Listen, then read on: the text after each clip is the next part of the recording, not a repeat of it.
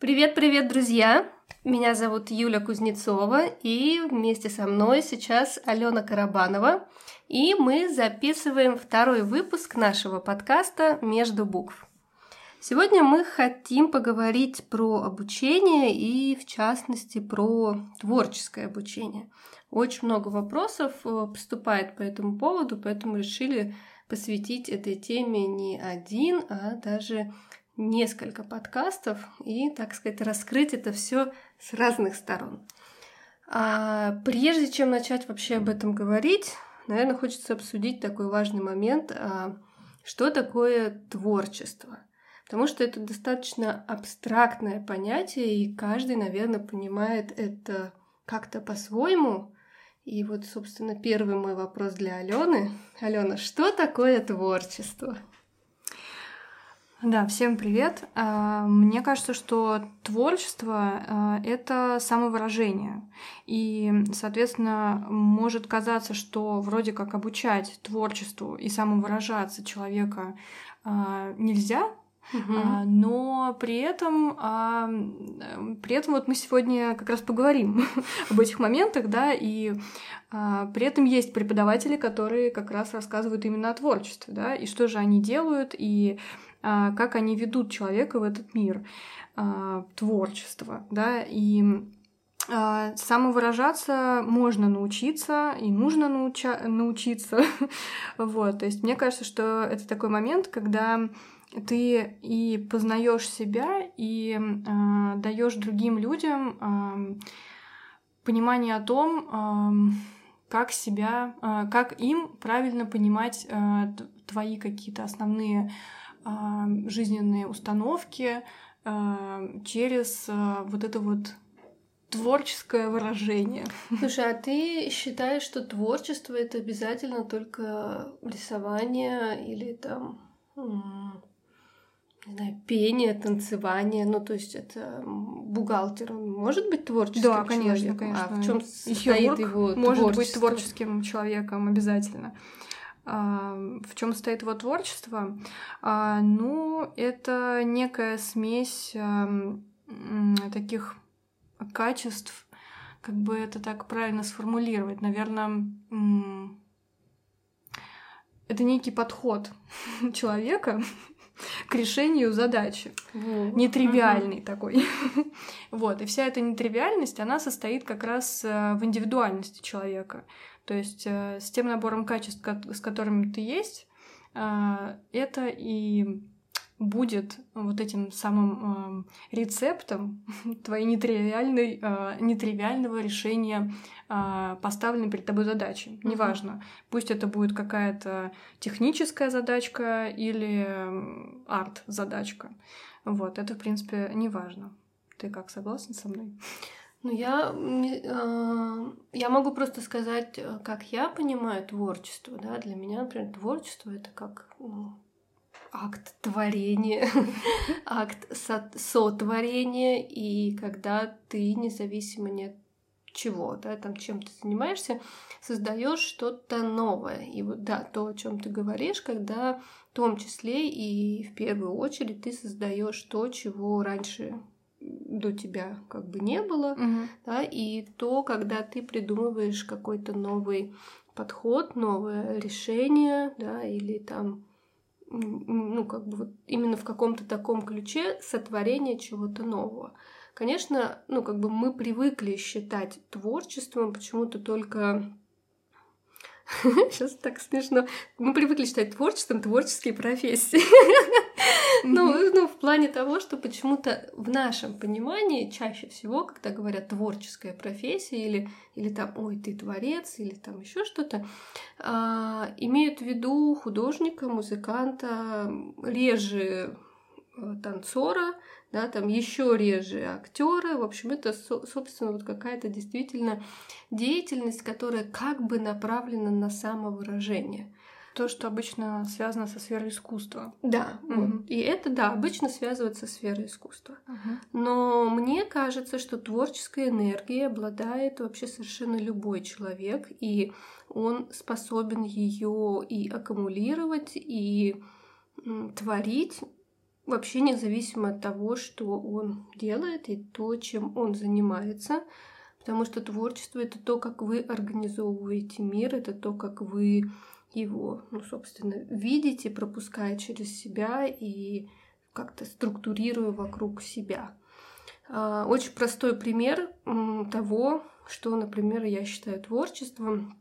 Когда-то давно, когда школа была очень-очень большой, у нас был администратор, и когда мы взяли ее на работу, в нашей почте был полный бардак.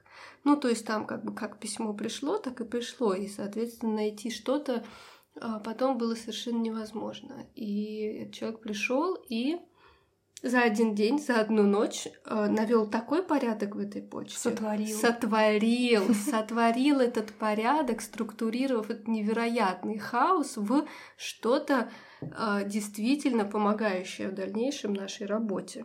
И да, это творчество. То есть человек посмотрел на задачу, он придумал, сам придумал, как это можно решить, и, собственно, решил.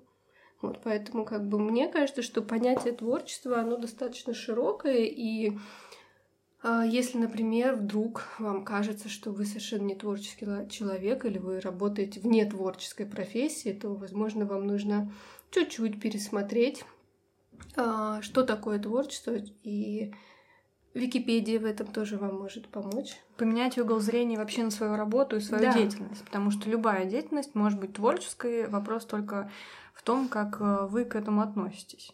Если к любой деятельности подходить с точки зрения творчества, угу. она может э, заиграть новыми красками. Правильно. И бывает так, что даже может какая-то не знаю, канцелярская какая-то профессия, да, быть угу. у человека, и она может уже сильно надоесть, и уже нет этой искры, с которой mm-hmm. ты захотел. Ну, то есть, возможно, ты пришел эту профессию с искрой, mm-hmm. да, но что-то случилось, да, со временем.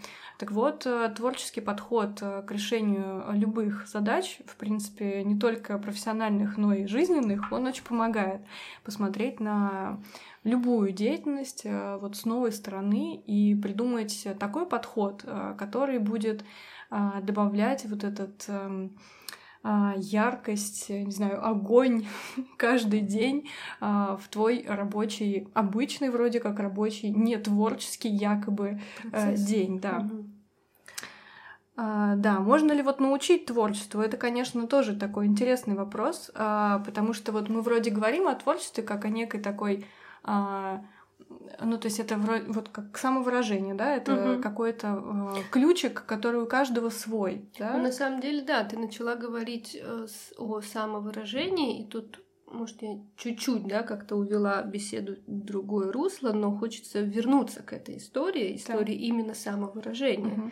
Что, да, действительно, творчество это самовыражение, но, са- но самовыражать себя да, можно не только тем, что вы рисуете, поете и танцуете. Самовыражать э, можно себя а, тем, как вы складываете посуду, как после того, как вы ее помыли, да, там, тем ну, какими-то совсем простыми бытовыми вещами. И это тоже, ну, по сути, это и творчество, и самовыражение. Mm-hmm. Вот, поэтому это важный аспект, и важно понимать, что все, что мы делаем, оно пронизано вот этим вот какой-то какое бы слово сейчас такое, мне кажется, его не существует, его очень нужно придумать, какой-то э, самостью, с какой-то собойностью, я не знаю, но все, что мы делаем, оно все характеризует вас. И если не зацикливаться на как принято, как нужно, как научилась, как вы где-то видели, как модно, а, вы найдете творчество и самовыражение в любом какой-то сфере и в любом совершенно действии. Но да, как бы мы все-таки Тогда зачем же нужен человек, который этому учит? Да, то есть mm-hmm. вроде как вот на основе того, что ты сказала, получается, что это есть в любом человеке, Мгм. а, все могут а, самовыражаться, и если ты не смотришь на правила, моду и навязанные какие-то обществом а, рамки, то вот ты уже готовенький бриллиант, который уже готов самовыражаться во все стороны. Мгм. Но окей, то есть все такие прекрасные, замечательные, так зачем тогда люди идут вообще учиться творчеству? Ну, здесь, мне кажется, сейчас в нашей беседе надо сузить рамку, которую мы поставили, потому что мы... Который мы сначала расширили. Да, да, да. Мы, мы- мы расширили сейчас рамку понятия творчества до, в принципе, понимания жизни. И э, сейчас хочется ее чуть-чуть сузить до понимания, на самом деле, рисования, леттеринга и каллиграфии. Да? Но мне кажется, и когда я об этом думаю, э, говоря да, там, о каких-то узких сферах, таких как леттеринг, каллиграфия и, в принципе, иллюстрация, подход, он вообще одинаковый. Ну, то есть, как бы то, как ты там, не знаю, живешь, и то, как ты рисуешь, и то, как ты коммуницируешь с людьми, это очень одинаковый процесс. И ты одинаково себя ведешь в этом процессе.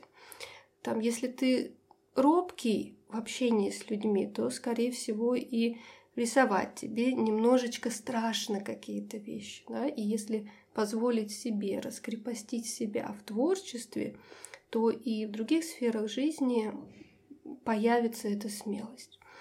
И поэтому, да, вот тут как бы как раз вопрос, можно ли этому научить себя лично, да, и, и нужно ли этому вообще учить, или есть, может быть, какая-то природная расположенность. Мне кажется, что этому можно научить, и этому, более того, нужно себя учить. Нужно учить себя посредством ну, каких-то собственных практик, посредством общения, посредством там, преподавателя. Потому что хоть творчество это и является каким-то процессом, я бы не побоялась даже этого слова и сравнения, ну, реально божественным, потому что это в какой-то момент просто что-то у тебя внутри щелкает, и ты такой... Божья искра. Божья искра, да. И все, ну, то, что называют вдохновением. А, Но этому вдохновению, этой искре предшествуют, на самом деле, достаточно прагматичные шаги. Большая работа. Большая работа, да. И она очень простая, она очень описуемая, она очень процессуальная, не знаю, какие еще слова подобрать. Ее очень хорошо можно структурировать. Вот, правильно. Эту деятельность можно структурировать. И, собственно, как бы, а, на мой взгляд, вдохновение можно, его можно вызывать тогда, когда оно тебе нужно, если ты делаешь правильные действия. Ну и, собственно, а, если как бы вы идете учиться и вы идете там преподавателю, да, то вы этот момент структурирования и прихода к вдохновению решению определенных задач приходите ну, как бы быстрее, да, потому что есть человек, который это уже сформулировал и готов вам дать как бы скрипт определенных действий. Да? Либо вы можете сделать это самостоятельно путем проб, ошибок, наблюдения, делания каких-то выводов да, и сформулировать свой творческий процесс, а вернее свои шаги, которые приводят вас к вот этому божественному вдохновению, когда что-то внутри щелкает, и вы готовы творить. А, ну, чтобы, наверное, было лучше понятно, могу описать какой-то свой момент, Давай. а, когда мне нужно сделать какую-то работу, например, у меня есть леттеринг, и у меня есть конкретная фраза, и мне нужно ее нарисовать. Да? То есть я, не, глядя на эту фразу, я чаще всего не знаю, что это должно быть. Поэтому первое, что я делаю, я просто беру бумажечку и черкаю там все, что мне приходит в голову, все, что я где-то видела, все, что я где-то уже делала. Ну, собственно, это просто какой-то процесс вынимания а, вещей, которые где-то на поверхности моего мозга. Дальше я начинаю думать чуть глубже, а о чем эта фраза, о чем там этот леттеринг, то есть искать какие-то смыслы. А дальше я иду в Pinterest, это достаточно простой шаг, и просто смотрю, что там есть. А дальше самое важное. Я ложусь спать. Да, Вот. Куда без этого? Куда без этого? Я ложусь спать. Просыпаюсь утром. У меня в голове уже идея. потому что э, мой процесс таков, что мне важно загрузить в голову какие-то знания, как, ну, вернее, даже не знания, а какие-то мысли, какие-то идеи, что-то там со стороны, что-то сформулировать самой. И когда я сплю, как, когда вы спите, когда все спят, наш мозг продолжает работать, он обрабатывает информацию, и поэтому вот он там все это обрабатывает, что-то варит, и ты просыпаешься утром такой с готовенькой идеей и рисуешь. Ну, потом важно, конечно, еще раз все это проделать не один раз, прежде чем это придет э, к чему-то законченному. Но вот у меня такой скрипт работы, да, то есть это вот момент именно творчества, к которому я пришла. И мне кажется, он достаточно простой, да, достаточно простые шаги, которые может сделать каждый. Но не у каждого, вот по моей преподавательской деятельности, оно будет работать именно так, ну, серии вечером загрузился, утром сработало. Да? У кого-то бывает по-другому, кому-то нужна больше или меньшая загрузка. И это как раз вот то, о чем мы говорим с ребятами во время обучения, то есть подбираем какой-то оптимальный, индивидуальный для них скрипт э, вот этого вот творческого процесса, который приведет их к божественной искре. Я бы даже рецептом назвала. Рецепт, да, да, хорошее, хорошее слово. Да, и вот ты говорила про вдохновение, и вот эта распространенная история, да, хотя, ну, очень часто многие любят говорить о вдохновении. Одни говорят о том, что «О, у меня нет вдохновения», другие угу. говорят «Да зачем вы его ждете? Что вы такие глупые, что вы там сидите в носу ковыряете?» Ну, на самом деле, э, мне кажется, истина где-то всегда посередине, потому что а, вот так по щелчку пальца вдохновение ты все равно себе ни, ни, ниоткуда не возьмешь. Но и ждать сидеть его, как у моря погоды, тоже не стоит. И у него также есть скрипты и рецепты, да, а, как вот э, ты и описала, да, то есть эм, вот твой процесс, он был уже процесс даже не про вдохновение, а скорее такой рабочий процесс ты описала. И вдохновение там где-то у тебя рождалось уже где-то на, там, на второй, третьей ступени. А, и мне кажется, это всегда такая рабочая схема, а, какие бы у вас там темпераменты не были, как бы мы все не отличались, все равно а, вход в эту историю всегда один. Если у тебя нет вдохновения, просто возьми листок и начни что-то делать, что-то писать неважно что, пусть это будут э, просто почеркушки, возьми, поговори с кем-нибудь по телефону и начни что-нибудь рисовать на листочке. И, возможно, ты потом посмотришь на этот листочек, и в нем ты уже найдешь просто массу вдохновения. Бывает и такое. То есть Иногда этому э, нужно совсем немного, да, просто надо себя раскачать, сделать этот первый, второй, третий шаг, да, и, и все, и оно придет. То есть, если ты сел, и у тебя первые 10 минут э, бесит все, что у тебя появляется на листе, ну посиди 20 минут, ну посиди 30 минут, посиди час. Вот через час уже, наверное, что-то явно начнет вылезать, и вот тут вот главное не спугнуть тот самый магический момент, когда вот оно такое вроде как входит, а ты такой, а ну его нафиг, пойду-ка я, не знаю, что-нибудь сделаю, погуляю или отвлекусь на что-нибудь. Вот, то есть, э, и вот этот момент, э, он просто очень многие на это жалуются, что, о, у меня нет вдохновения, или там, я не знаю, что делать.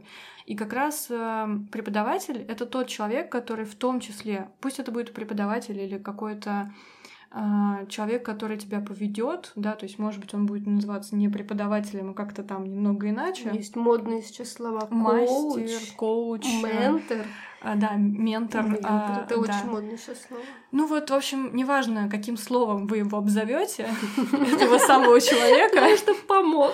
Да, главное, чтобы... То есть вы можете к этому прийти методом а, долгих изысканий. Ну, собственно, я ну, это познала в какой-то момент на себе, и, а, возможно, многие тоже так это все познавали этот э, такой вот важный шажок э, входа в искусство. вот. Но э, если у вас нет этого времени, если вам хочется э, как-то быстрее войти в эту воду, э, да, и э, как-то быстрее добиться результатов, то либо у вас офигенно структурированный мозг, и вы, посмотрев э, пару очень удачно выбранных видосов, послушав очень удачно подобранных людей, это тоже, знаете, все звезды должны сойтись а, в один момент. И вы найдете этот рецепт счастья, э, вдохновения, во-первых, а во-вторых, соответственно, найдете э, рецепт того, как правильно строить свою работу. А после уже того, как вдохновение тебя снизошло, и ты уже начал что-то наконец-таки делать, что же потом со всеми этими вот э, наработками, куда их потом девать, как их анализировать и так далее. То есть можно посмотреть 150 видосов. Конечно, из них, возможно, парочка, пятерочка будут действительно ценными, а, вот, но всегда можно найти просто человека, которого, которому ты будешь доверять, который действительно а, будет нести очень а, важную, ценную информацию без воды, вот, и просто окунуться в, с ним вместе в эту историю и довериться, и слушаться, и идти за ним за ручку с ним за ручку. Да, и вот здесь сейчас хочется подытожить, что мы пытались, да, так ответить на вопрос, э, можно ли, в принципе, научиться творчеству, mm-hmm. да, и слушая тебя, и как-то немножко анализируя, что я сказала сама, я э, могу сказать, что а, творчество в творчестве, да, вот во всех этих творческих профессиях, а, его очень мало на самом деле. Да? То есть, когда вы создаете иллюстрацию, или каллиграфию, то вот этого момента именно самого искрящего такого, я не знаю, это вот у меня это прям вот как такой салют внутри, серии, да, «А, да. вот оно, вот оно, вот, вот оно прям рождается. Угу. Это очень маленький момент. И этому моменту предшествуют э, определенные, назовем это танцы с бубнами, и после этого момента, когда вы уже родили эту идею, у вас тоже должны начаться определенные танцы с бубнами.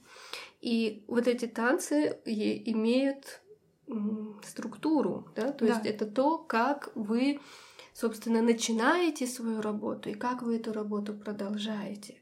И вот как раз говоря об обучении в творчестве, да, то есть там неважно, преподаватель или не преподаватель, вам нужно сформулировать, научить себя понять, да, какой процесс вам нужно, какие шаги вам нужно сделать до того, как придет вот это вот вдохновение и родится работа, и что потом делать с ней после. Да, то есть как уже ее довести. И вот это вот как раз то, чему можно научиться, то, что можно взять от преподавателя или, как сказала Алена, от правильно выбранного спикера, бесплатного видео, там, не знаю, на YouTube, подслушанного... Или платного раз... видео на YouTube. Или платного видео на YouTube, да, послушанного прямого эфира, либо прочтенного поста. Совершенно не важно, да, но вот как бы просто важно понимать, что обучение в творчестве, оно строится лишь на прагматичных вещах.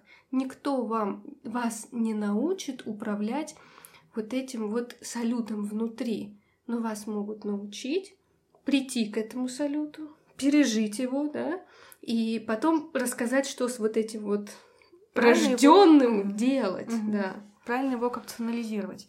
Да. Я вот хотела тоже еще подытожить уже угу. так совсем окончательно, что получается, что вот этот салют, вдохновение, магия, не знаю, вот это вот нечто, угу. да, оно довольно абстрактное. Угу. И его невозможно, вот это невозможно структурировать. Вот этот моментик, да, он действительно очень короткий, потому что э, это такой э, какая-то мотивация, толчок, э, вспышка, да, салют, все что угодно, как угодно это можно называть, у всех, возможно, это какие-то свои ассоциации, но оно абстрактное.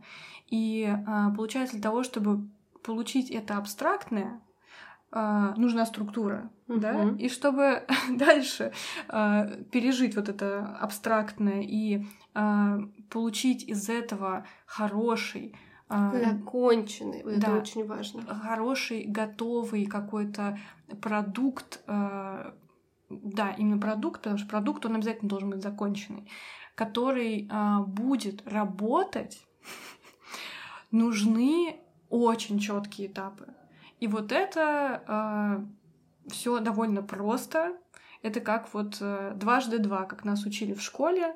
Э, ты просто берешь и делаешь от и до вот эту вот свою домашнюю работу по этим этапам. Все. По списочку даже. Ну, И- да, Иногда, да, да, иногда, иногда когда список. я формулирую Мгм. задания для ребят, я вот как раз стараюсь там по списочку. Первое делаем этим, второе это, третье, четвертое. Да, там в серединке что-то непонятное, а потом дальше делаем вот это. Вот, поэтому да, отвечая на вопрос, можно ли научиться творчеству, я считаю, что можно, потому что это все-таки процесс, и в нем есть определенный рецепт. А дальше хочется э, ответить на вопрос, э, как, собственно, найти, где учиться, да? то есть Где и у кого? где и у кого, то есть как бы какой формат обучения или и нужно ли вообще это обучение. Да, нужно ли тебе это обучение, а, в каком виде оно нужно, насколько долго оно тебе нужно, а, кто тебе должен подойти, что это должен быть за человек. Ну, это ты уже как бы перечисляешь э, очень важные моменты, очень важные вопросы, на которые следует ответить себе, выбирая курс. Да, нужно сформулировать Запрос. Запрос. Да, это, ну, вот мне кажется, мы сейчас с тобой обозначили на самом деле такую очень, а, с одной стороны, духовную, назовем так, духовную тему, а, а говорим о вполне прагматичных вещах, да, там сформулируй запрос, там поставь цель, Мгм. но мне кажется, что оно так и есть, что момент обучения это достаточно прагматичный момент.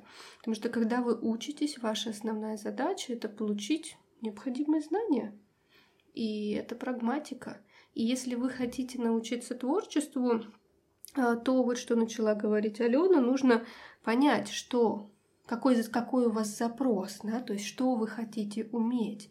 И от этого уже придет понимание, в каком формате. Да, вот у нас как, какие у нас есть форматы обучения? Ну, Ты имеешь в виду по длительности, получается? Ну вот да, например, да, то есть вот как можно сформулировать запросы, какие там э, себе следует задать э, вопросы. Мгм. Мас- Ну, то есть формат обучения, Мгм. мастер-класс или курс, да, то есть Интенсивчик. длительность. Длительность. Мгм. Да, длительность. Мгм. Я еще хотела сказать, что э, тоже получается, что помимо того, что э, что что во время помимо того, что э, ты э, Теперь на каждое что я буду смеяться. ну что поделать, ну, ну что поделать. Вот за это, кстати, мне нравится вот эта живая запись, и ведь и ведь не вырежешь, потому что это прекрасно, Конечно. А, потому что это эффект присутствия, как будто все вот сейчас сидят с нами и ржут надо мной. А Алена, между прочим, покраснела. Конечно, да, этого не видно, но Юля не врет. Да. Но я надеюсь, слышно. А, да, слышит, как я краснею. А, в общем, я хотела что сказать, опять-таки. А, формат так, я вот уже начинаю терять мысль. А, что а, перед тем, как войти в процесс обучения, ты должен а, проанализировать все свои а, входные данные. То есть то, что то, чем ты обладаешь на данный момент, без преувеличения, без преуменьшения. А, Кто-то страдает одним, кто-то другим, да. И а, вот а, проанализировав себя, что ты можешь на данный момент, и проанализировав, что ты хочешь, че- к чему ты хочешь в итоге прийти, а, ты сможешь уже а, понять вот этот момент того, а, длительность какая подходит тебе или нет, основываясь на каких-то своих внутренних ощущениях, да, то есть есть люди, которым подходят а, короткие форматы, есть люди, которые а, не могут без длительных форматов, да, у которых просто не укладывается информация, а, если она промелькнула за два часа. А кому-то, наоборот, прекрасно и очень удобно. Два часа сходил, в тебя вгрузили, ты потом там еще полгода перевариваешь. И так как мы все очень разные, обязательно надо себя в этот момент понять, проанализировать а, свои вот эти внутренние особенности. То есть уже в этот момент начинается работа. Ты еще не пошел на обучение, а уже э, начал работать э, над собой. И чем тщательнее эта работа пройдет, тем лучше ты подберешь человека или курс, э, вот то самое обучение, которое подойдет именно тебе. Так. И как же тогда э, нам все-таки искать... эм, А, нет, давай-ка ты мне расскажи, какие тебе подходят варианты обучения. Ты же тоже обучалась. Да, было такое. Вот. Ты же тоже, как все простые смертные, обучалась. А, Да, я обучалась, и это, кстати, очень интересно. Я мы когда готовились с Аленой к э, этой записи, обсуждали немножко эти моменты, и я поняла, что э, налицо некий парадокс. Потому что, потому что я сама лично предпочитаю учиться тан та да дан без преподавателя. Вот, то есть мне... Кто бы мог подумать, что преподаватель такое скажет. Лично мне очень комфортно, когда у меня есть ментор, ну, наставник или мастер, к которому я могу прийти, там, это может быть мастер-класс, это может быть индивидуальное занятие, это может быть даже иногда мне бывает достаточно небольшого там, не знаю, минутного видео в Инстаграме подглядеть, кто как пишет. Это тоже формат обучения на самом деле. Вот именно такие небольшие видео, посмотреть, что и как. Да, извини, я тебя перебью, но вот все таки если есть э, ментор, если есть э, какой-то преподаватель, к которому ты хоть разово там в месяц или в полгода приходишь и обращаешься, все таки угу. это обучение с преподавателем, я бы так сказала, да? А человек, который сидит э, один на один с компьютером, например, или с каким-то, ну, аудио там, да, это или видео обучение, то есть без э, где эти преподаватели, допустим, все время сменяются, и тебе не важен а, непосредственно сам человек, а, тебе нужно именно только то, что вот он дал. То есть для тебя не имеет эм, большого веса, кто этот преподаватель. Вот нет. Для меня, кстати, а имеет... то, что он делает. Для меня, кстати, имеет очень большой вес, кто мой преподаватель, кто мой ментор. Ну, давай так, давай для начала разберемся вообще, что такое преподаватель и что такое ментор. А я, например, преподавателем считаю человека, который э, способен структурно объяснить, э, осветить тот или иной вопрос, да, который этим занимается системно. То есть потому что преподавание это все-таки определенная система. А ментором или мастером я называю человека, который не обременяет себя да, там, лишними мыслями о том, как ему объяснить там, свой подход э, к работе. Он просто транслирует то, как он делает. Говорит, я делаю вот так. Он больше как вдохновитель у тебя работает. Да, больше как вдохновитель. Поэтому... У тебя больше работы происходит внутри тебя, чем он выдает через э, себя. Да. Угу. Поэтому как бы я для себя вот э, эти два момента их разделяю, что преподаватель и его основная э, функция это воспринять гору информации и опыта, структурировать сформулировать конкретные задания mm и провести э, ученика по вот этому вот пути, вот э, маленькими шажочками, чтобы он не боялся, а там, где очень страшно подстраховать, да, то есть это как бы работа, это работа, ой, так трогательно, сейчас опять заплачу. Держись. В общем, эта работа очень э, не только с информацией, но и очень личная, это как поддержка. Ментор, он этим не занимается, мастер, он этим не занимается, он то есть просто я, извините, я перебью. Uh-huh. Вот, например, э, Лука Барселона. Uh-huh. Вот он записал видос, где, допустим, он что-нибудь пишет. Uh-huh. Вот ты его ментором считаешь в этот момент? То есть вот ты посмотрела этот видос, я типа ш... вдохновилась. Я его считаю мастером. Ага. Ну, в какой-то степени, может быть, и ментором. Угу. Для кого-то. Для, ну да, как бы я вот, ну, считаю его мастером, и я смотрю, да, то есть он как бы не... Я через это учусь, угу. потому что я, э, я так училась. Вот, да, то сейчас подходим как раз к этому моменту, да, что я как раз так и училась. Я смотрю, как кто делает, почему он так... Анали... Начинаю сама анализировать, почему люди так делают, какой у них результат. А если попробовать так, а если попробовать сяк. Да, то есть как бы...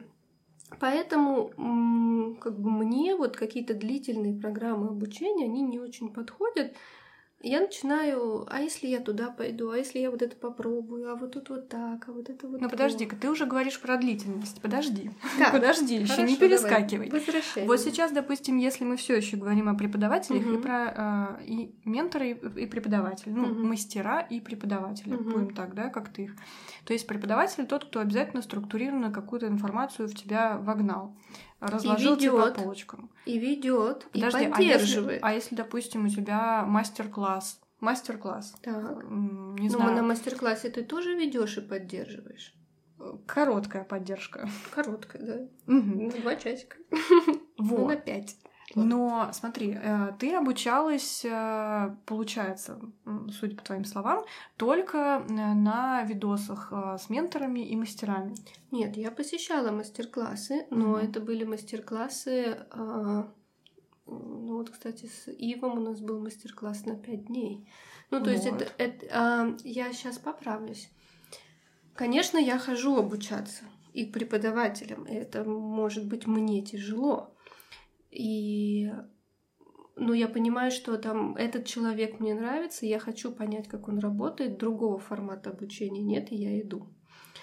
Но я для себя заметила, что формат курса месячного, двух-трехмесячного, мне как ученику, он тяж, тяж, тяжел, скажем так. Это про длительность. Да, но это, подожди, это про обучение все равно. А, а вот, например, формат мастер-класса, да, где у меня есть, э, где в меня невероятное количество энергии и знаний просто вот вливают. Да, то есть вот это преподаватель, мне, преподаватель, вот угу. это мне подходит. Угу. Но потом, взяв эти знания, и как правило в этих мастер-классах у меня такая лажа получается. Вот сколько я не была на подобных мастер-классах, я смотрю на эти работы и думаю, вот я же умею писать. Куда все делось? Что произошло? И я ли это была? Да, и я ли это была. А потом я сижу и полгода, годик, вот то, что нам давал ИФ, это я уже не знаю, года 3-4 прошло, я до сих пор это перелопачиваю. Да, то есть это моя уже какая-то внутренняя работа, и в принципе для этого мне преподаватель не нужен. То есть я не обращаюсь уже к ИВУ за какой-то поддержкой или фидбэком, да, и больше работаю именно сама, но строю свою работу определенным образом, что я делаю, проделая практики, у меня всегда есть анализ.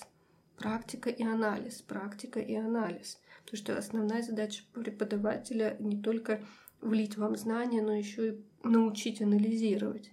Если вы не умеете, вот. Вот он, да, мне да, кажется, да, ответ да. на этот вопрос. Если вы... Зерно.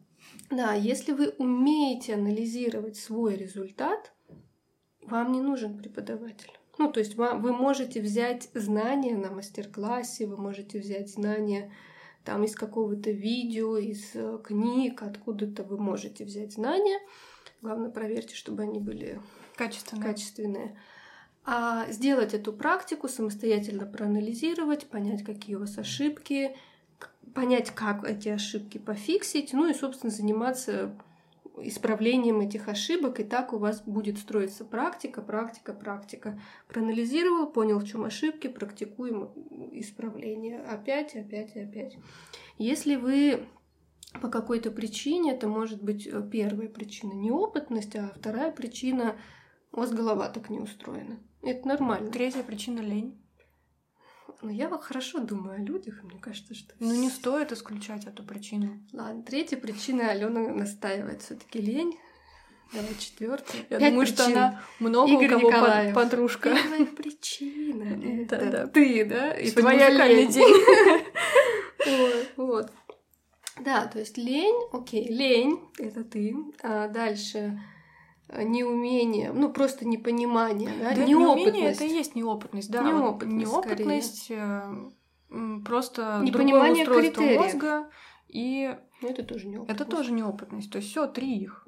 Угу. Банальная лень, угу. э, неопытность, которая на, можно наработать с годами, да. Ну и да, окей, есть очень маленький процент людей, которые просто так устроены, то есть им не мешает лень, просто у них немножечко другое устройство мозгов.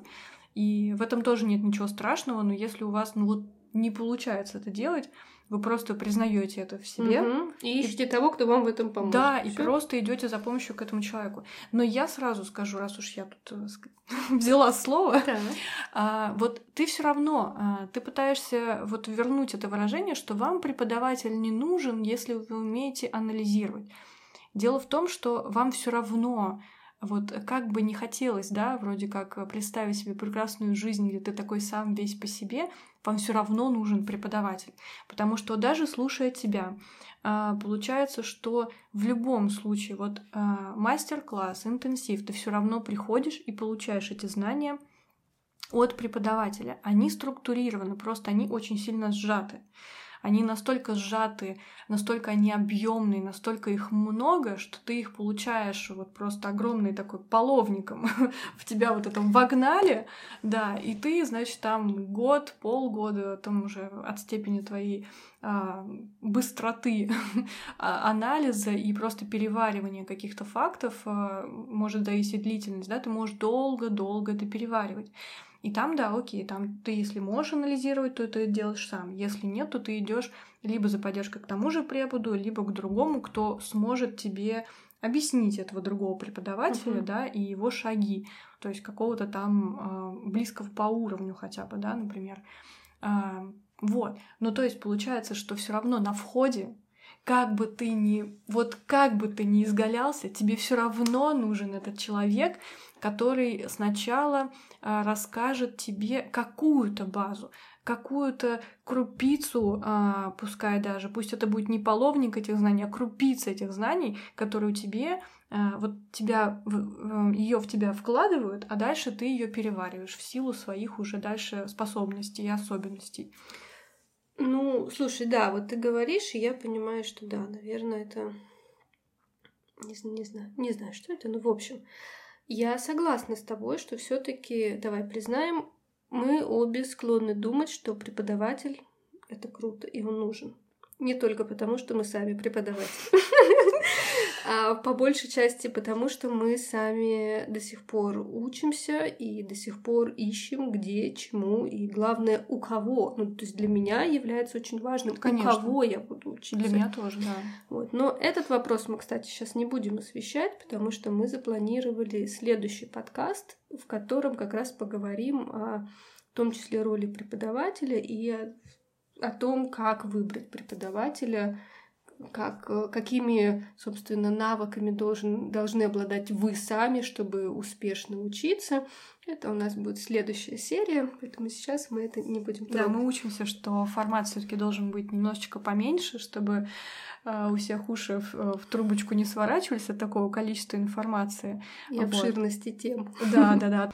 Я говорила как раз о том, что не знаю в какой раз, но я все-таки опять повторюсь, что мы решили, что преподаватель нужен для того, чтобы быть уверенным в качестве информации, которую вы получаете, ну и, собственно, в помощи, э, когда вы получаете фидбэк, да, то есть как бы какой-то анализ своей деятельности, того, что у вас не получилось, и того, что у вас получилось, что тоже важно.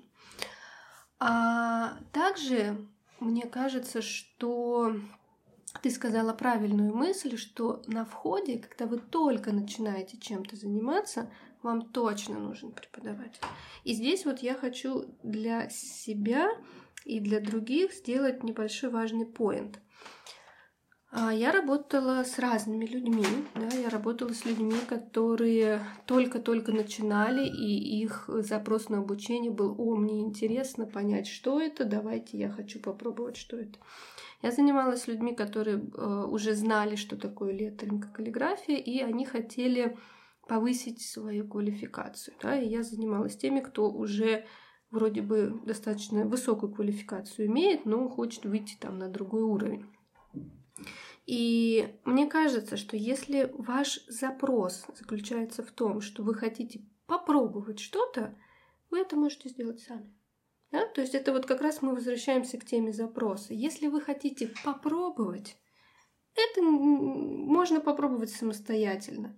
Да? Там, если говорить про леттеринг, то возьмите, плохому сейчас научу, но тем не менее это позволяет попробовать. Возьмите любую картинку, леттеринг любой, попробуйте его перерисовать. Но тут будьте этичны. Если вы будете вдруг выкладывать это в социальные сети, обязательно укажите, что данная картинка является срисованной, и укажите автора, потому что это все-таки этика, и это вопрос важный. Но зато такое копирование поможет вам понять, нравится вам это или не нравится, хочется или не хочется. И совершенно недавно я думала о такой мысли, что когда следует идти учиться, когда вы внутри себя сформировали какой-то вопрос. Да, например, мне нравится леттеринг, а как он делается? И это уже достаточный вопрос, чтобы пойти учиться. И с этим вопросом вы можете выбирать серии курс. Окей, курс описания курса читаем. Э, есть ли там ответ на этот вопрос? Да? Там написано ли там базовые знания, научим там работать с композицией. Да? И если вы видите, значит, скорее всего, вам этот курс там или мастер-класс подойдет. Вот поэтому мне кажется, вот этот вот запрос, да, формулирование того, что вы хотите узнать, это уже половина успеха в выборе э, там, того, к кому да, идти и там что учить. Угу. А вот уже следующий момент это как раз момент длительности, да, то есть кому как удобней влить в себя кучу информации с мастер-классом и потом полгода ее самостоятельно переваривать, да, либо идти с маленькими шагами с преподавателем, который будет вам маленькими шагами выдавать информацию. Вот в чем особенность курса? А, по сути, зачастую, кстати, в мастер-классе и в курсе информация, она ну, плюс-минус одинаковая, ну, количество информации, но в курсе вы ее проходите постепенно, маленькими шажочками. Там э, построили композицию, окей, вам преподаватель проверил, сказал, что там тут так, тут сяк, вот это вот, да, и вы сделали работу над ошибками, пошли дальше. И именно благодаря вот этому фидбэку курс становится более насыщенный по информации. Еще благодаря а, большему количеству практики. Да. Потому что на мастер-классе и на интенсиве, вот э, я абсолютно с тобой согласна, что всегда, практически всегда информация, которую дает преподаватель и на интенсиве, и на курсе, она может быть абсолютно равна, по сути. А, ну, может быть, где-то немножечко обрезана, чтобы войти в формат, да, более короткий. Но то количество практики, во-первых, там бесконечное количество практики, да, где есть больше времени а, самому подумать, а, а, сколько, а, что и как ты делаешь, да, самоанализу посвятить времени, да. А, плюс есть, конечно, вот это бесконечное количество фидбэка, которое поступает во время этой практики. Чем больше практики, тем больше фидбэка. Чем а, больше практики, тем больше вопросов, и, следовательно, тем больше, больше фидбэка. фидбэка. Да, да, да, я пропустила этот угу. этап. Вот. А на интенсиве ты тоже получаешь фидбэк, конечно, куда без него. Но так как ты делаешь только одну, допустим, какую-то работу или две работы за весь мастер мастер-класс, э, за весь интенсив. К сожалению, э, за это время ты, соответственно, и получишь э, очень короткий, сжатый фидбэк от преподавателя, потому что, ну, больше ему просто нечего комментировать, к сожалению. Вот, поэтому э, обе, э, оба этих варианта, они прекрасны и замечательны, но, конечно, больше, если ты хочешь, чтобы знания улеглись чтобы это все прям так фундаментально вошло в твою жизнь, то курс это ну, оптимальный э, вариант. За исключением того момента, что ты сам, ну вот я да, я вот не, смотри, я, кстати, не вот знаю. я тоже за самообучение в том плане, как бы это тоже смешно не, не, не было, ну потому что я тоже очень много самообучалась, и э, для меня этот формат, он очень близкий. Э, я люблю анализировать сама и так далее, но там есть какой затык, что даже в случае, если ты умеешь самоанализировать, если ты любишь самоанализировать, если ты любишь вообще сам с собой посидеть, что-то поделать э, тихонечко и дальше двигаться именно вот в таком а, индивидуальном одиночестве, а, все равно а, преподаватель в какой-то, или пусть это будет даже не преподаватель, а ментор, неважно кто, в какой-то момент он тебе необходим. Потому что в какой-то момент весь твой анализ, у нас есть потолок. И в какой-то момент мы этого потолка достигаем, потому что пока ты варишься в своем собственном соусе, а, вот мне прям даже неприятно это говорить, потому что в какой-то момент оно вот прям такое болото, которое тебя затягивает, и ты, к сожалению, не можешь выйти а, за вот этот зачарованный круг куда-то и ты упираешься в него. Потолок, круг, как хотите, да, можете себе это представлять. Но... Зона комфорта, вот это вот а, нелюбимая мной Да, фраза. и ты ходишь э, по кругу в этой зоне комфорта, uh-huh. ты анализируешь сколько угодно, ты такой молодец, ты а, строишь концепты, но а, пока ты не получишь честный, профессиональный эм, и... и очень больный. Вот это, кстати, мне кажется, важно. А любой честный момент. он будет больный, мне кажется. Ну почему? Есть же такие люди, которые там, ой, это все так хорошо, такой это молодец и ум... Суровая какая-то. А? Ну, а, да, потому что... Э, Всегда есть к чему прикопаться. Всегда есть к чему прикопаться. А, да, ну, как бы тут тоже всегда нужно держаться какого-то баланса, да, то есть, конечно, всегда к чему-то можно и прикопаться, но не стоит закапываться в этом. А, вот, но суть в том, что если ты не получишь э, этот больнючий э, фидбэк, да, ну тоже кто как это воспринимает. Я не считаю, что он больнючий, потому что это вопрос твоего восприятия критики, да. А если ты восприя... воспринимаешь ее как боль, ну, дружочек, что же, значит, ну, слушай, тебе... ну, у меня, например, как? Я сначала, конечно, уязвляюсь из серии. Что, я что, тоже сначала уязвляюсь. Что это, это первая, тут, да, первая секундная бы... такая реакция из серии ой-ой-ой, сгореть на месте от стыда. Но... Но, да, вот, вот это но главное. Но ты же знаешь, зачем тебе этот а, болючий укол нужен. Понимаешь, вот хочется, чтобы ребята, которые нас будут слушать, они понимали, что больно будет, и Но это нормально, но. да, и это нормально, то есть, да, там независимо от того, да, какой все у живые тебя люди, конечно, опыт или там ну, опыт, да, сколько ты этим занимаешься, неважно, сколько ты сколько, выслушал абсолютно. критики, у тебя все равно есть вот это... И неважно, какой ты, как сейчас модно, осознанный и проработанный чувак, вообще да, не да, потому что люб, любой человек, даже пусть он там просто озаренный 7 тысяч раз, а, первая его реакция, скорее всего, будет ну, не очень приятная на слова, не очень приятные в его адрес. Ну, да. что ж тут поделать? Да, но это надо пережить. Ну, потом вот но как раз вот это включается, да, да но. И если вы это переживете, угу. то э, вам бонусы берите. Вот. И вот и, суть в том, что, опять, да, возвращаясь к вопросу и так немножечко подводя итог, что преподаватель обязательно нужен на входе, потому что это тот человек, который тебе может э, отделить вот эти зерна, да, и выдать тебе их в нужном количестве, структурированно, прекрасно, четко. Пусть даже это будет не преподаватель, к которому ты пришел, пусть это будет какой-то э, даже, не знаю, более старший, не знаю, более опытный. Да, человек. пусть это будет просто коллега коллега, возможно, да, или там, ну, ментор, неважно.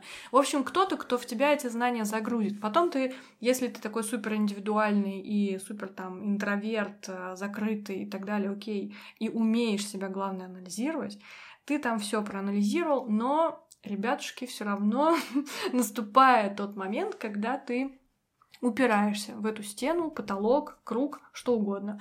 И тебе снова нужен этот человек. Или э, еще, кстати говоря, люди.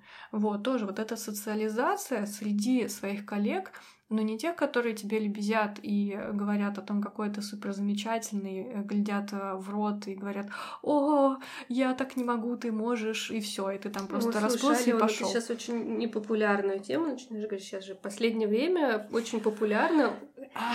Старая школа я. Не задевать, да, эту тему.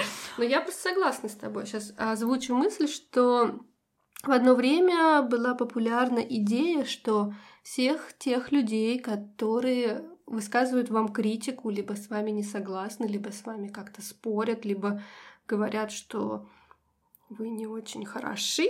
На них надо вешать табличку токсичный. Токсичный, да. И банить, банить. Срочно банить вообще, чтобы его никогда не было в вашей жизни. Но, на мой взгляд, а, это...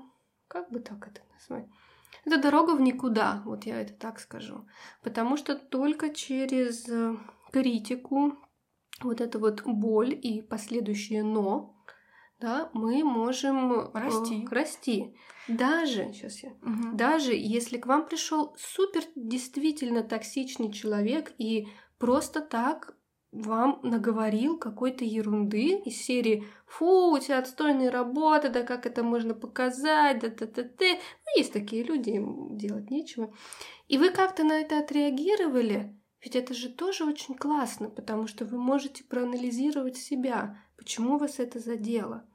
Если это вас задело, то, наверное, вы тоже думаете, что ваши работы не очень классные. Значит, Вам нужно понять, а как сделать их классными? Да, что тебя конкретно не устраивает в твоих работах. Просто честно себе в этом признаться. Да, и через эту критику вы поймете, о, а мне вот этого не хватает, а мне техники, например, не хватает. Пойду-ка я и поучусь. Да, или я не знаю, как шрифт строится. Да, пойду поучусь. Почему бы нет? Вот. Но, знаешь, вот единственное, я, конечно, сделаю небольшую тоже ремарочку на тему того, что, возможно, этот рецепт э, вот такой прям боли, да, через критику, э, он не подойдет только только тем людям, которые находятся, например, конкретно вот в тот момент, когда вот эта критика на них льется, Мгм.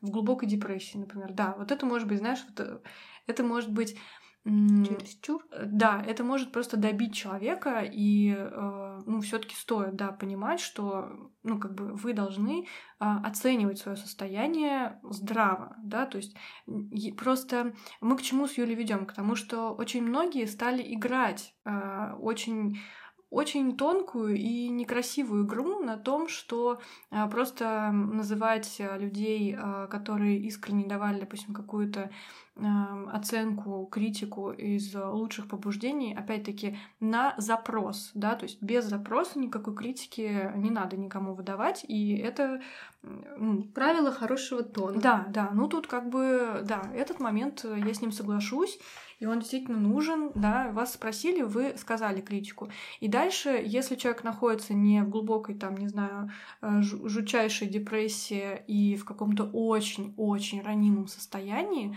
э, то в любом другом случае я считаю, что боль эту надо а, пережить, в том плане, что ее надо просто переработать а, в анализ. Анализ себя, своей работы, которая... Почему вот эта степень боли такая сильная, да? Если вас сильно задело, скорее всего, а, есть какая-то сильная со- своя внутренняя... Резонанс Да, неудовлетворенность. Если вас не сильно задело, ну, либо вы толстокожий, а, либо вас действительно все, в принципе, устраивает, и любую критику, тоже, я думаю, это будет отдельный подкаст о критике, эта тема очень много раз вся обмусольная, но она все равно остается очень на острие всегда. А, Любую критику надо а, понимать здраво, да, ну то есть э, тоже должны понимать, от кого пришла эта критика, была ли она структурирована, была ли она обоснована. То есть всегда включайте просто голову, включайте голову в момент а, того, когда вам сделали больно, да, то есть а, была ли эта боль а, для вас а, такой трагичной, и что вы должны человека просто назвать токсичным, выкинуть из жизни, никогда с ним больше не общаться, или вы должны все-таки признать, что эта боль была полезной, да, и она на самом деле не боль, а шаг в, в сторону роста, потому что в гору всегда идти тяжело, да, и это, мне кажется, гениальная вообще фраза о том, что как только вам становится тяжело, значит, вы идете вверх. А, Вот. И в этом, в этом заложена, мне кажется, вся суть жизни, да, то есть легко не бывает легко. Вопрос только того, как вы к этому относитесь. Вот. Поэтому э, ты что-то хотела сказать? Поэтому, Давай, да, я хотела как раз вернуть наш с, с тобой немножко от философских тем, как бы мы, как бы мы с тобой, милая моя, не хотели этим не увлекаться, но мне кажется, мы не можем этим не увлекаться, потому что все наши беседы, так или иначе, они сворачивают, то есть, будь то какие-то прилюдные беседы, будь то личные беседы, они в это сворачивают. Ну, я надеюсь, нашим слушателям это тоже будет интересно, а, а не только прагматичные вещи слушать. Собственно, я хотела просто вернуться немножко к теме нашего творческого обучения и вообще, да, то есть у нас получился такой больше подкаст о том, что такое творчество и в итоге, да, нужен ли вообще преподаватель в творчестве и можно ли ему научить, а, что вот эта боль и эта критика, да, то есть вот именно критика, потому что а, Критика — это инструмент обучения. И если вы учитесь на курсе, неважно, где-то вы учитесь, вам критику не дают, то вы не учитесь. То есть я, как преподаватель, понимаю критику как инструмент обучения. Потому что только говоря о том, где человек сделал неправильно и как это можно исправить, я могу его научить. Ты можешь да? его ввести. Ввести, да. То есть из серии «Вот тут, милый, что-то мы не туда пошли». Да, не та дорожка, пошли да, Или не так пошли, mm-hmm. да, вот пойдем туда. И как раз, вот опять же, если вы особенно болезненно переживаете критику, то вам преподаватель и, в принципе, формат обучения, дли, длительный формат обучения с преподавателем, он, мне кажется, больше подойдет, потому что вы будете получать вот эту поддержку, то есть не только критику, но и то, как справиться с тем, что у вас не получилось, и, собственно, проработка вот этих вот э, каких-то ошибок, да, и выход на правильные какие-то. Ну вот не нравится мне слово правильный, потому что ну, нет в творчестве правильного или неправильного. А более подходящие. Да, вот, правильно. На более подходящие лично вам, да, какие-то пути, это вот как раз задача преподавателя. И мне кажется, что, например, я я считаю, может быть, это, конечно, я могу ошибаться, я считаю, что я вполне адекватно отношусь к критике. Есть более или менее обидные или больные какие-то слова или критика в мою сторону, но, тем не менее, я стараюсь как-то к этому адекватно относиться. И во многом это благодаря тому, что ну, за плечами большой какой-то опыт обучения, потому что мои преподаватели не стеснялись в критике вообще никак. Ну, это потому что мы при другой школе еще изначально начинали да. учиться вот этому самому творчеству. Да, то есть у нас, ну, по крайней мере, в институте это были смятые выброшенные листы, да. там поломанные карандаши с вопросом, откуда у тебя руки растут. Сейчас это как бы считается абьюзом, но, блин, ребят, ну окей, да. Но это, это тоже перекос. Это абьюз, но если ты не можешь с ним... А сейчас мы опять перейдем. Если ты не можешь с ним справиться, то ты и не будешь расти. Ну, как бы тепличные цветы вообще-то как бы более слабые, чем цветы живущие Нет, я бы, знаешь, как сказала, а, тут ты будешь расти, а, будешь, просто будешь медленнее это делать. А, в чем как раз и прелесть, например, вот а, есть интенсив, а есть угу. курс, да, то есть в интенсиве тебе могут а, ты можешь сделать работу, тебе могут, тебе могут дать, допустим, какой-то неприятный фидбэк, и ты дальше идешь и как-то с этим живешь. Либо справляешься, да. да, либо не справляешься. Это не обязательно может быть э, смятый лист, это может быть просто Смятый сейчас... лист, это я просто вспомнила да, институтские это года. Да, да, ну то есть сейчас, конечно, никто себе смятый лист, э, в принципе, я думаю, мало кто себе позволит, да, такое поведение. Я себе никогда такого не позволяю. Вот, но просто сейчас, в принципе, уровень вот этого восприимчивости людей к критике, он такой стал очень тонкий, и поэтому, мне кажется, э, и уже преподаватели, даже старой школы, они как-то немножечко так стали помягче. Нежнее лист мнут. Да, да, да, они так краешек где-то подгинают. Вот. А, и где-то там крестик внизу ставят и плохие слова пишут. Но не суть. А, суть в том, что в курсе а, получается, что у тебя все вот, все вот это, все твои переживания и какие-то и какая-то критика, которую ты получаешь, она получается растянута на какой-то период времени, у тебя есть время переваривать это маленькими дозами. И плюс ты привыкаешь к человеку и к его особенностям а, анализа твоей работы, да, критики или анализа работы. Вот. Критика, конечно, должна быть правильная. А, об этом вообще отдельный эфир. Это точно не сейчас. А, вот. И, конечно, правильно, э, очень важно выбрать преподавателя, который мало того, что тебе дает структурированную информацию, так еще и правильно умеет критиковать и анализировать работу учеников. Потому что это тоже это такой ну, же инструмент. да да, такой же инструмент, как и умение структурировать. Вот ты умеешь структурировать, но не умеешь давать человеку обратную связь, хорошую, качественную, которая будет его, с одной стороны, а, направлять, но при этом не а, преуменьшать его какие-то а, достоинства, которые он уже сумел там сформировать там и, или пришел с ними, да.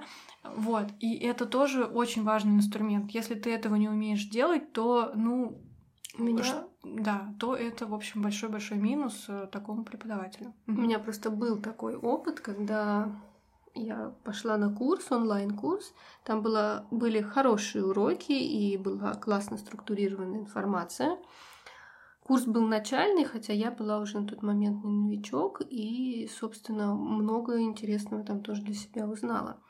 Но я не закончила этот курс, потому что фидбэк преподавателя был, мягко сказать, неприятный.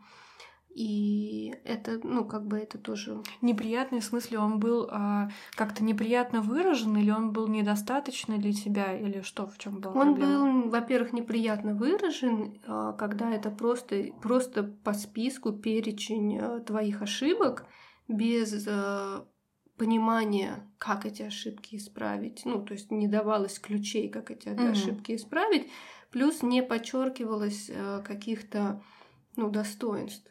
Да, то есть тебе просто ткнули на ошибки, Да, но из как серии их разрешить Тут тебе плохо, не тут сказали. плохо, тут плохо, Мгм. тут плохо, тут плохо. И сидишь и думаешь, а что? Ну, да, это как бы, ну, это уже как бы, мне кажется, можно обсудить в следующем эфире Да, да, это, про конечно, преподавателя. Еще последний момент, который хотелось бы сейчас затронуть, это возраст. Это частый, очень частый вопрос, который тоже мне приходит а, из серии «Мне 33, не поздно ли мне начать заниматься творчеством?» И, честно говоря, этот вопрос меня всегда уводит в замешательство и в некий ступор. Серии «А что, у нас где-то есть...» Не знаю, где-то есть какой-то возрастной ценз, когда... типа, Прописанные правила. да, прописанные правила, когда в творчество уже не После пускают или 30 не берут. вот, всё. А, Но потом, вот потом я, кстати, поняла, и мне кажется, это будет более верный ответ на этот вопрос. Я поняла, что этот вопрос, он во многом связан не с возрастом, а с творческим бэкграундом. То есть люди, говоря о том, спрашивая о том, могут ли они там в 33 да, начать заниматься творчеством, больше э, интересуются из серии «Мне 33, я вообще ни разу карандаш в руках не держала, у меня получится или нет, мне стоит или нет». Ну, на место 33 подставьте, собственно, свой возраст, и ничего вообще не поменяется. А, мой ответ на этот вопрос, что э, вообще не важно. Конечно, если у вас есть какой-то творческий бэкграунд, то вы пойдете быстрее. Если у вас никакого творческого бэкграунда нет, то вам придется его как бы наработать. Придется научиться держать карандаш, там, рисовать э, линии, натренировать руку, сделать, делать штриховку. Но это не значит, что ты должен идти и там пять лет э, в художественном институте обязательно сначала отучиться, а Вообще потом нет. приходить на леттеринг, например. Конечно, вообще нет, потому что там а, этому можно, ну, вот каких-то таких базовых вещей, да, им, их можно узнать и научиться, и натренировать там, ну, за год, да, если вы просто за это взялись. Поэтому, как бы, мой ответ такой, что творчеством и можно заниматься вообще, начать заниматься в любом возрасте, и любой бэкграунд у вас э, может Творчество быть не- или не быть. Творчество не имеет границ. Особенно Вот. возрастных, да? Ни возрастных, ни каких-то вот бэкграундных, да, неважно. Никаких границ нет. Мгм. У меня одно время был э, самый старый, назовем это так, но это не очень корректное слово, самый старый мой ученик был э, дедушка, ему было лет 70, мне кажется, да. Он пришел на курс по каллиграфии. Я помню, это было весной, потому что он сказал, ну вот у меня скоро дачный сезон летний начинается, а мне там скучно. я вот поспевают. да, а я, говорит, решил сейчас вот сходить на курс, понять, как каллиграфия, что это такое, и вот летом тренироваться. Очень трогательно, очень трогательно. Потрясающий мужчина. И долго он проучился? Ну вот он прошел курс по Перед дачным каллиграфии. сезоном он да, успел, да? Да, проучился, Класс. и потом, вот, потом он мне, кстати, еще даже писал а, по поводу там каких-то своих успехов. Вот. Так что вот.